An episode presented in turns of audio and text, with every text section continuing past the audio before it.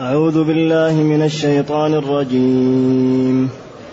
ومن أظلم ممن منع مساجد الله أن يذكر فيها اسمه وسعى في خرابها. أولئك ما كان لهم أن يدخلوها إلا خائفين. لهم في الدنيا خزي ولهم في الآخرة عذاب عظيم. ولله المشرق والمغرب فأينما تولوا فثم وجه الله. إن الله واسع عليم. وقالوا اتخذ الله ولدا. سبحانه بل له ما في السماوات والأرض كل له قانتون. بديع السماوات والأرض وإذا قضى أمرا فإنما يقول له كن فيكون. حسوك الحمد لله الذي أنزل إلينا أشمل كتاب وأرسل إلينا أفضل الرسل. وجعلنا خير أمة أخرجت للناس. فله الحمد وله الشكر على هذه النعم العظيمة والآلاء الجسيمة. والصلاة والسلام على خير خلق الله وعلى آله وأصحابه ومن اهتدى بهداه. ما بعد فإن الله تعالى يبين في هذه الآيات عظم جرم من يقف في وجه من يريد أن يعبد الله. لأن الذي يقف في وجه يعني العبادة ودين الله هذا ذنبه عظيم. ولذلك الله قال ومن أظلم؟ أي لا أحد أظلم. من استفهام المقصود به النفي؟ من؟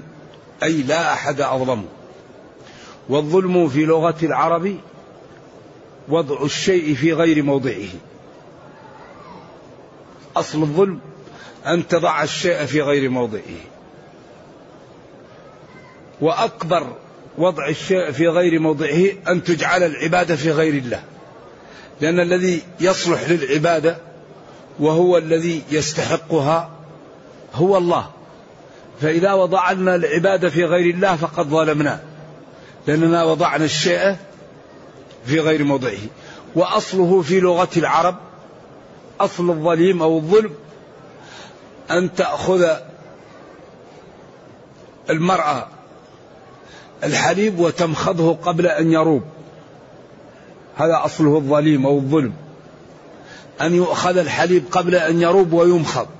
لأنه في قبل أن تأتي هذه الآلات كانوا يضعون الحليب حتى يروب ثم يضعونه في ماعون يسمى الشكوى وتمخضه ليطلع منه الزبدة والزبدة بعدين تعالجها فتكون سمنا تكون السمن. فهذا وضع الروب إذا مخضته قبل أن يروب يقال له الظليم لأنه مخض قبل وقته. هذا أصل الظليم. ثم استعير لكل شيء لم يوضع في غير موضعه يقال له الظلم.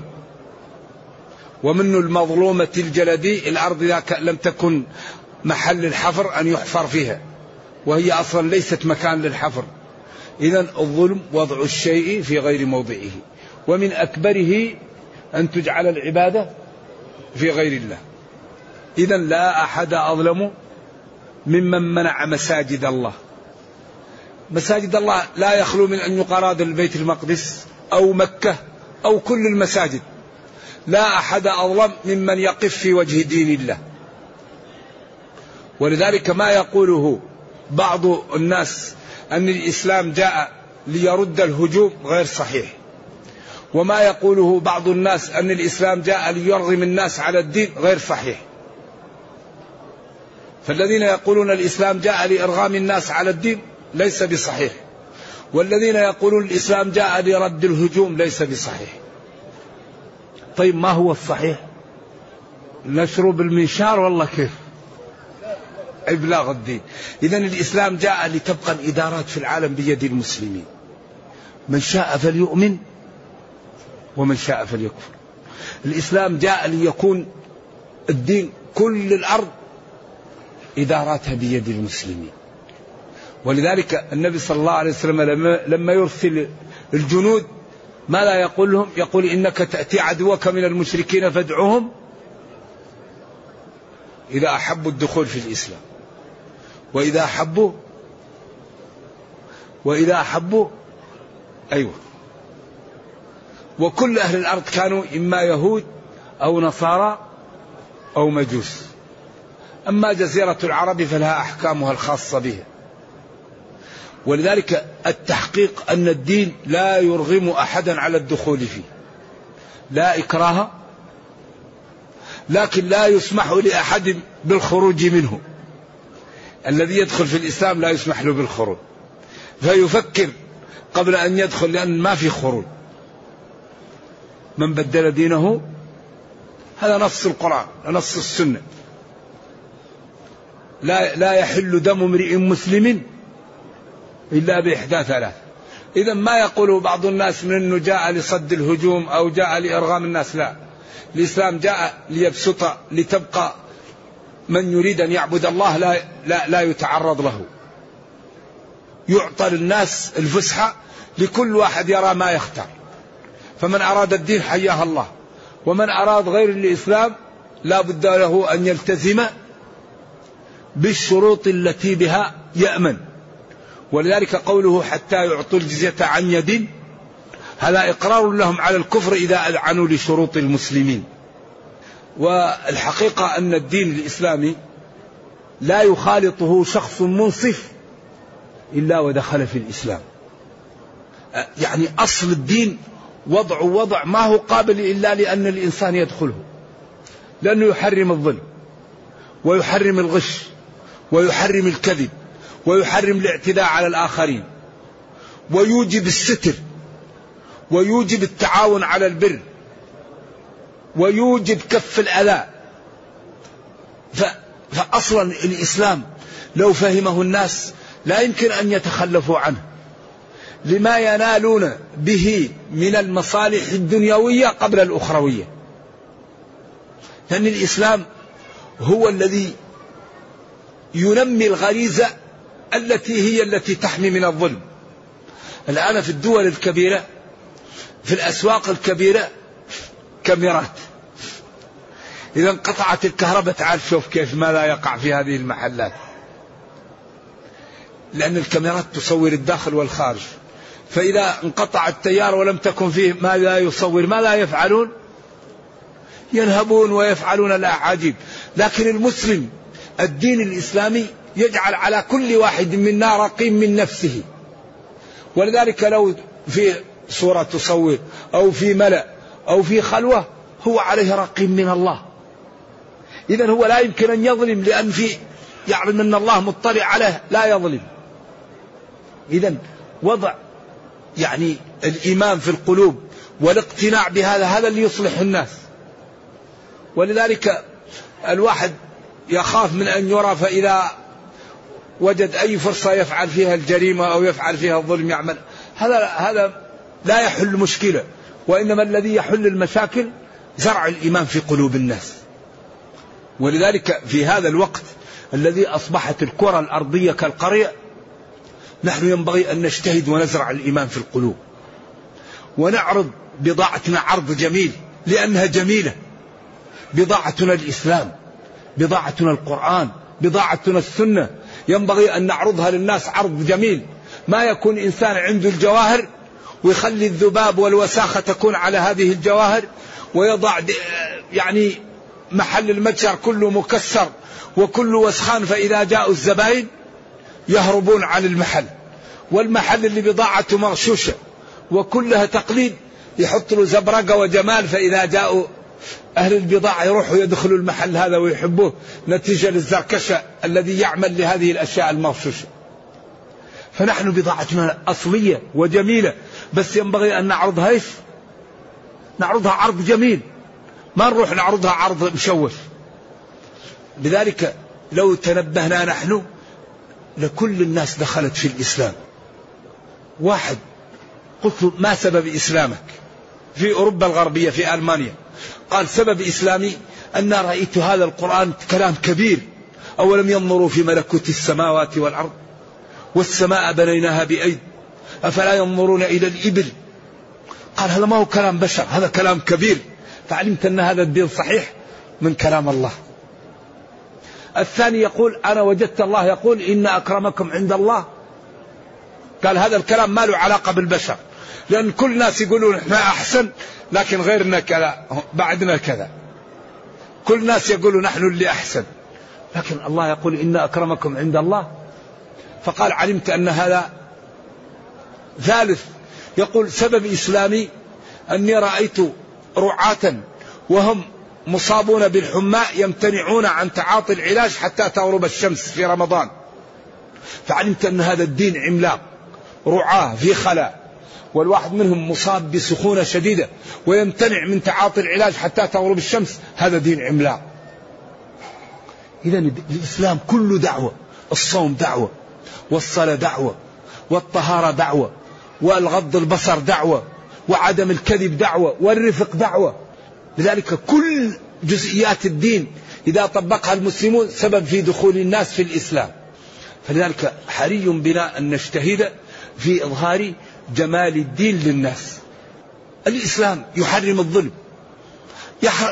يجب عليك أن لا تظلم الكافر. حرام. ولا يجرمنكم شنآن قوم على لا يجرمنكم بغض ناس أن تظلموهم أن لا تعدلوا أعدلوا. هو أقرب للتقوى. المسلم إذا عصى فيك الله أو الإنسان أنت أطيع الله فيه لا تعصي الله فيه. أطيع الله. لك أن تكافئ لكن لا تزيد. وإن تغاضيت وصبرت وأن تعفو أقرب للتقوى. إذا لا أحد أظلم ممن يقف في وجه دين الله تعالى. ومن أكبر أسباب قوة الدين هو الصلاة. لأن الصلاة تنهى عن الفحشاء والمنكر. الصلاة سياج الصلاة تسبب الغنى. وأمر أهلك بالصلاة واصطبر عليها. لا نسألك رزقا نحن نرزقك. قال العلماء من أكبر أسباب الغنى المداومة على الصلاة. أولئك الذين يفعلون هذا سواء كانوا اليهود أو النصارى أو كفار قريش أو غيرهم من عبدة الأوثان ما كان ما ينبغي لهم ولا يصح أن يدخلوها أي المساجد إلا خائفين بحيث تكون بيد المسلمين وإدارتها بيدهم وهم الذين يقومون عليها فلا يدخلها كافر ولا نصراني إلا بالإذن من المسلمين وخائف أن يؤدب. لهم هؤلاء الذين يفعلون هذا خزي ذلة وهوان في الحياة الدنيا. ويوم القيامة لهم خزي في الحياة الدنيا ولهم في الآخرة عذاب عظيم. هؤلاء لهم الذلة في الدنيا ولهم يوم القيامة عذاب كبير. ثم بين سواء كان ذلك لتحول القبلة أو لصلاة النافلة في السفر أو لمن كان مسافرا وعميت عليه القبلة. أقوال كثيرة للعلماء في هذه الآية.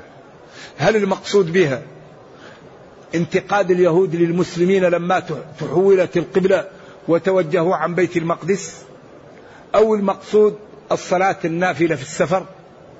أو المقصود من كان مسافرا وعميت عليه القبلة وهو في الليل وصلى إلى غير القبلة؟ أو المقصود أن من أخلص العبادة لله وجدها ولو كان في أي جهة أو في أي بقعة أقوال للعلماء؟ إذا لله المشرق والمغرب. الله هو اللي أوجد المشرق وأوجد المغرب. فأينما تولوا فأينما تتجهوا أو أينما تعبدون الله فأعمالكم لكم فثم وجه الله. وقيل هذا في من تضيع عليه القبلة ويكون في ظلام فالجهة الذي صلى إليها هي قبلته. وقال مالك يعود في يعيد في الوقت إذا صلى على غير القبلة. وقال الشافعي يعيد مطلقا. وقال بعض العلماء أنه إذا كان انحرافه خفيف فيتسامح وإذا كان مستدبر للقبلة أو مستدبر لها فالجمهور قالوا أنه إذا صلى يعيد الصلاة. لأن من شروط الصلاة استقبال القبلة. والشرط يلزم من عدمه العدم. ولا يلزم من وجوده وجود ولا عدم. فالشرط إذا انعدم انعدم المشروط إذا انعدم الوضوء انعدمت الصلاة. إذا انعدم استقبال القبلة عدمت الصلاة. وقد يستقبل القبلة ولا يصلي. وقد يتوضأ ولا يصلي. إذا الشرط ما يلزم من عدمه العدم ولا يلزم من وجوده وجود ولا عدم لذاته. ولذلك الصلاة لها أركان ولها شروط ولها واجبات ولها سنن ولها أنداب ولها مبطلات ولها موانع. فحري بالمسلم أن يقرأ هذا ويتعلمه. وهناك كتب يعني متخصصة في هذا الجانب. في كل مذهب وهناك كتب في الفقه المقارن. ومن أفضل من يتكلم على الصلاة ويناقش مسائلها هو النووي المجموع.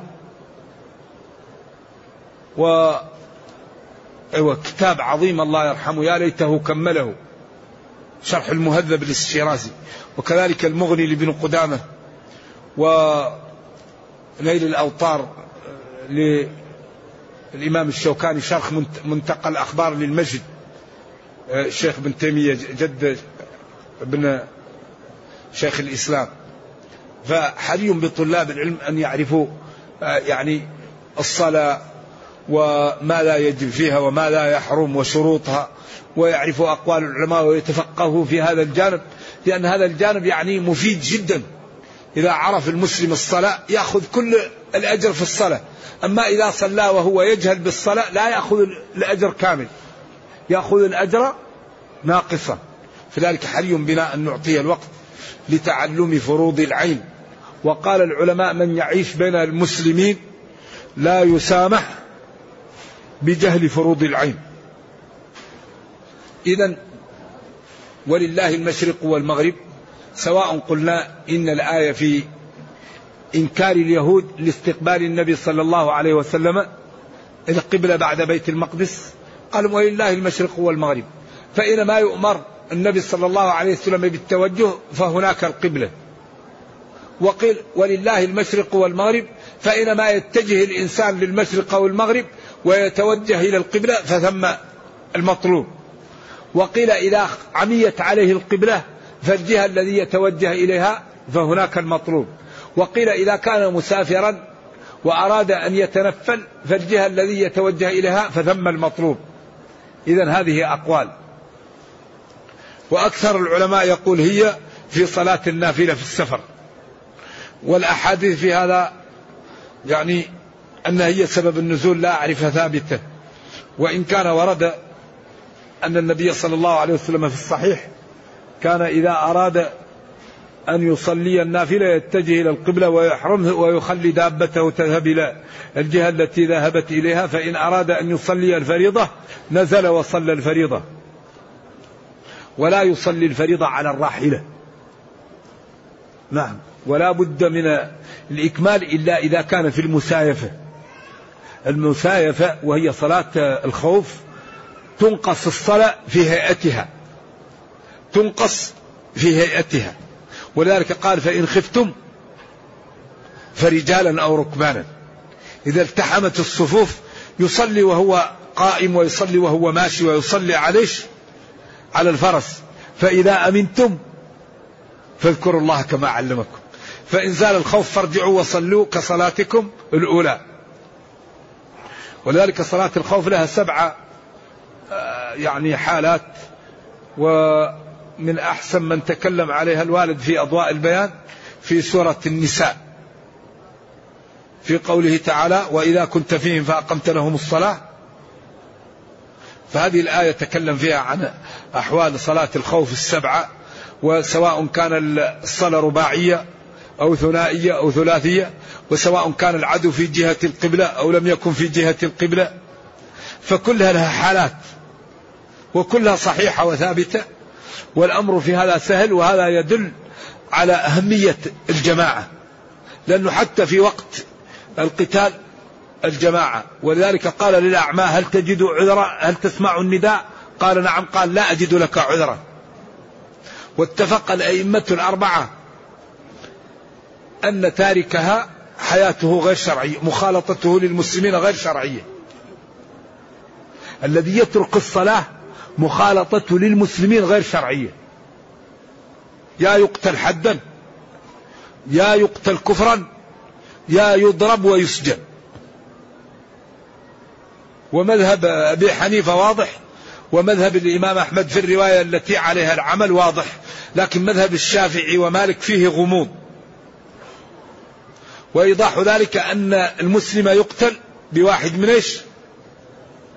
الكفر بعد الإيمان وزنا المحصن وقتل النفس المعصومة بغير قتل بغير جريرة ظلما والذين يقولون إنه كافر لا يدخل في هذه فأحمد قال العهد الذي بيننا وبينهم فمن بدل دينه فقد كفر. إذا من الذي يكفر يقتل من بدل دينه فاقتلوه. وأبو حنيفة قال يسجن ويضرب وعزر الإمام لمعصية الله. فهو عمل أكبر معصية وهي ترك الصلاة فيضرب ويسجن حتى يصلي أو يموت. هذا واضح. لكن مالك والشافعي الذين قالوا يقتل حدا ما دليلهم؟ دليل غير واضح. واضح أو غير واضح؟ طيب ما دليلهم؟ كثرة مفاهيم المخالفة في الكتاب والسنة أن الذي يصلي لا يقتل. كثير من السور ومن الآيات فإن تابوا وأقاموا الصلاة وآتوا الزكاة فخلوا سبيلهم. نهاني ربي عن قتل المصلين. إذا يفهم من دليل الخطاب أن الذي لا يصلي إيش؟ يقتل. إذا مالك والشافعي استدلا بكثرة مفاهيم المخالفة الموجودة في الكتاب والسنة أن الذي يصلي لا يقتل يفهم من الدليل أن الذي لا يصلي يقتل. ولذلك يعني تحصل من هذا أن الذي يترك الصلاة حياته غير شرعية. لا يخالط الناس يا يقتل يا يسجن ويا يقتل كفرا أو يقتل حدا. لذلك أتعجب في مسلم يترك الصلاة الحقيقة. لا أستوعب شخص يقول لا إله إلا الله محمد رسول الله ويترك الصلاة.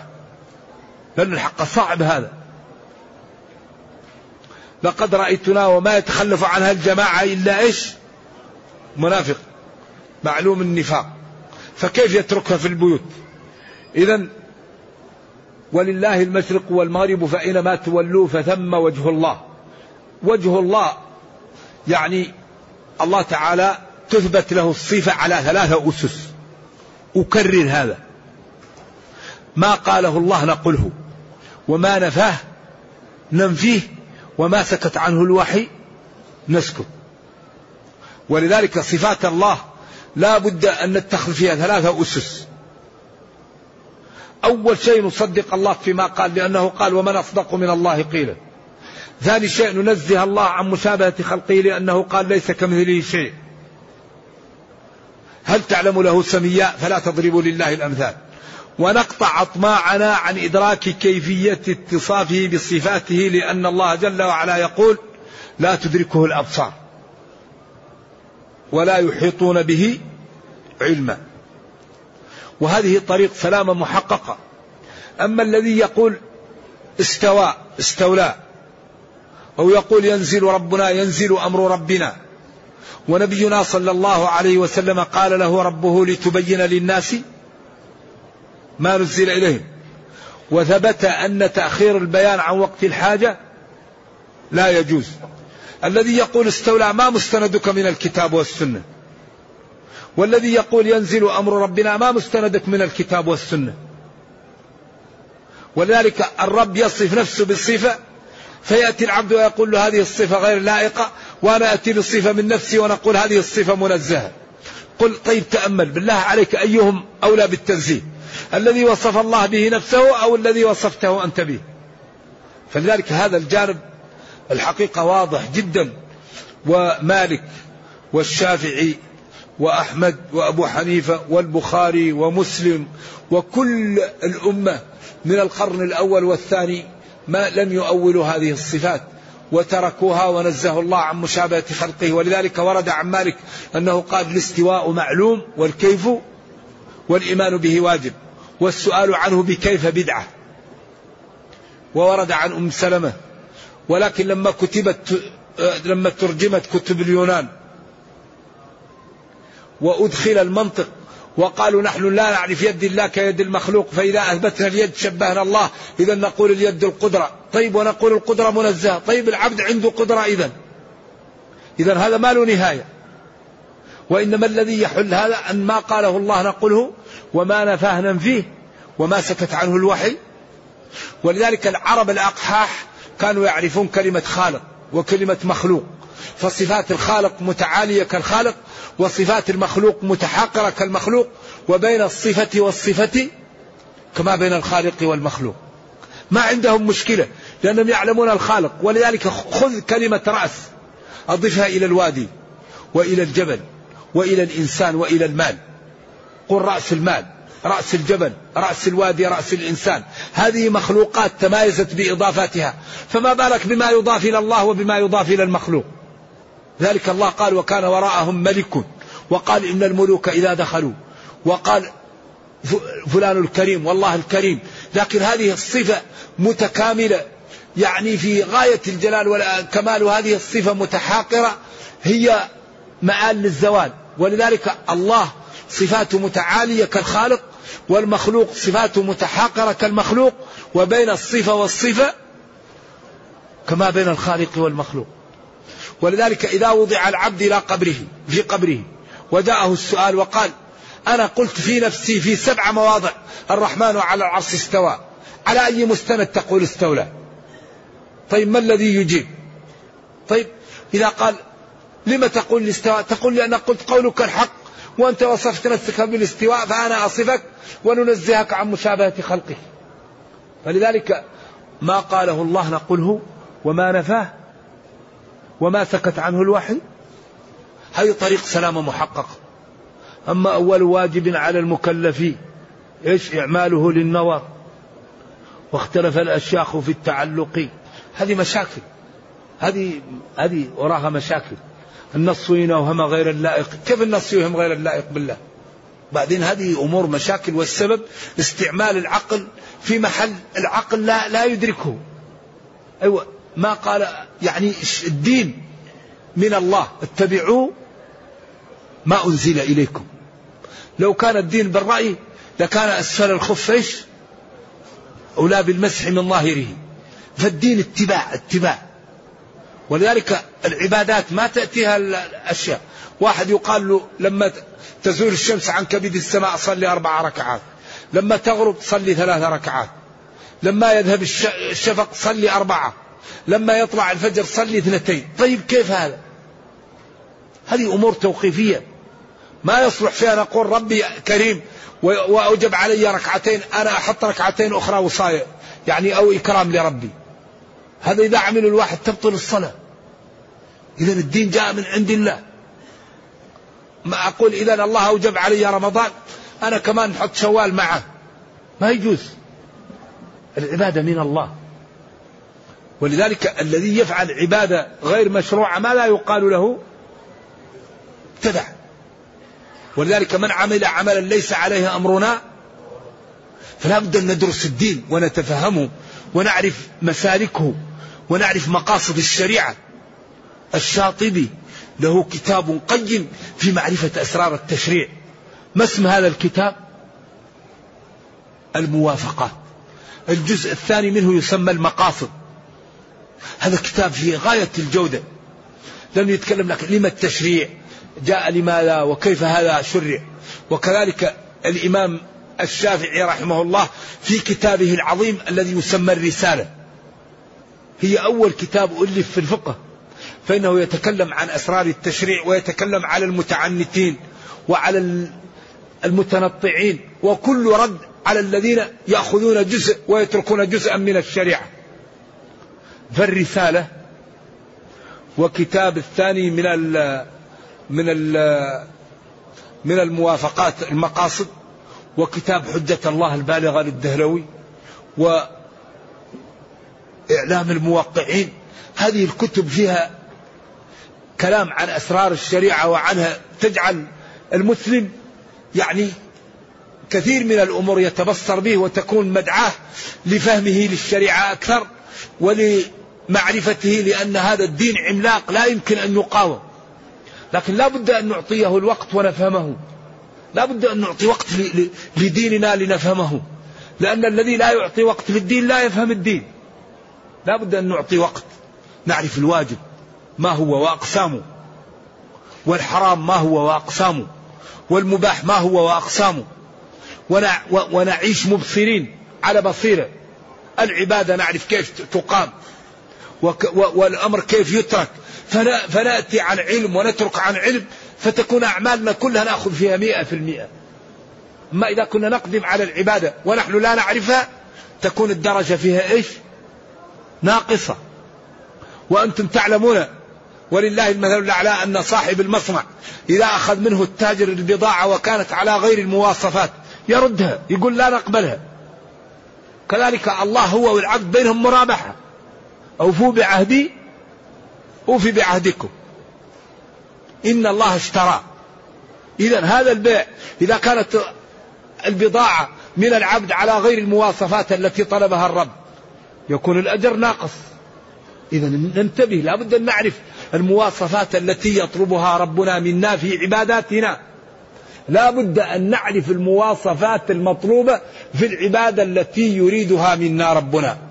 فإذا عرفنا العبادة ومواصفاتها وأتينا بها كاملة أخذنا الدرجة كاملة. وإذا أتينا بها ناقصة ولذلك يصلي الرجل فلا يكتب له من الصلاة شيء ويكتب له نصفها ثلثها ربعها وتكتب له كلها أحيانا. ما لك من صلاتك إيش؟ إلا ما عقلت. أما الذي يدخل في الصلاة يبدأ يشتغل فيما هو فيه. دائما إذا دخلنا في الصلاة كل واحد يشتغل في الصلاة بمهنته. الذي يؤلف يبدأ يؤلف والذي يبيع يبدأ يبيع. وكل واحد يبدأ الشيطان يذكر بما لا ولذلك يقال إن أبا حنيفة جاءه رجل وقال له أنا عندي كنز عظيم ودفنته في مكان ونسيته. قال له ماذا أفعل؟ قال له روح صلي مئة ركعة. فلما دخل في الصلاة وصلى ركعتين ذكره الشيطان بمكان للكنز. فقطع الصلاة وراح يجري لكي لا ينسى. وقال له جزاك الله خير يا أبا حنيفة. كيف أنت عرفت؟ قال لأن نعلم أن الشيطان عدو وأمور الدنيا بالنسبة للآخرة خفيف والشيطان لا يذكرك لا يتركك تصلي مئة ركعة. فسيبين لك محل هذه الكنز حتى يمنعك من إيش؟ من الصلاة. ولذلك الله يقول إن الشيطان لكم عدو. إن الشيطان لكم عدو. قل لعبادي يقولوا التي إن الشيطان يكون لك صديقي في الشيطان ويقول سوف يمر لك سز ما, ما لك مكيف ولا يراك شيء. أنت لازم لا تسلم عليه. قريبك يقول لك قريبك هذا ما يراك شيء. ويجي ويوغر صدورنا على بعض. وكل واحد يقطع الثاني فتكون الحالقة ويكون الذنوب. ولذلك قال وأن تعفوا قل يا إن الشيطان ينزغ بينهم. والله ديننا دين جميل ولكن لا بد أن نعطيه الوقت ولا بد أن نتعاون على فهمه ونتعاون على إفهامه لمن لا يفهمه ونرفق بالمخالف لنوصل له المعلومة بالرفق. لأن كثير من المخالف لو علم أنك على الحق لا أحبك لكن هو ينفر منك لأنه يراك على باطل. فأنت كيف ترفق به حتى تفهمه أنك على الحق؟ لأن كثير منا ينفر من بعض لأن بعضنا يرى بعضا على غير الحق. لكن لو كانت بيننا لقاءات وبيننا مشاريع مشتركة لكثير من النفر التي تقع بين المسلمين تزول. ولذلك وجدت أكبر شيء يزيل النفرة بين المسلمين البرامج المشتركة. لأنك إذا كانت بيننا برامج مشتركة كل واحد منا يعرف الآخر ويؤانسه ويجالسه فما يسمع عنه أو ما يفهم عنه أو ما يرى يزول وتأتي بيننا لإيش؟ الألفة والمحبة. لذلك أنا أوصي بالبرامج المشتركة بين المسلمين لأنها مدعاة للألفة والمحبة ومدعاة لأن نقوى أيضا. لأن أعداءنا قووا بالأعمال المشتركة. اليهود الآن أقوى الناس بماذا؟ لأنهم يشتركون في الأعمال. فأصبحوا أقوى الناس لأنهم يتعاونون. والله قال وتعاونوا على البر. بعدين يقول جل وعلا وقالوا اتخذ الله ولدا سبحانه بل له ما في السماوات والأرض كل له قانتون. قالت اليهود عزير بن الله وقالت النصارى المسيح ابن الله. وهذا أكبر جريمة. ولذلك قال تكاد السماوات يتفطرن منه وتنشق الأرض وتخر الجبال هدا أن دعوا للرحمن ولدا. وما ينبغي للرحمن أن يتخذ ولدا. إن كل من في السماوات والأرض إلا آتي الرحمن عبدا لقد أحصاهم وعدهم عدا وكلهم آتيه يوم القيامة فردا. أنى يكون له ولد ولم تكن له صاحبة وخلق كل شيء. ما المسيح ابن مريم إلا رسول قد خلت من قبله الرسل وأمه صديقة كانا يأكلان الطعام. انظر كيف نبين لهم الآيات ثم انظر أنا يؤفكون. كيف المسيح وأمه يوصفوا بالإلهية وهم يأكلون الطعام والذي يأكل الطعام يحتاج إلى بيت الخلاء والذي يحتاج إلى بيت الخلاء لا يمكن أن يكون إلها. انظر كيف نبين لهم الآيات ثم انظر عنا يؤفكون.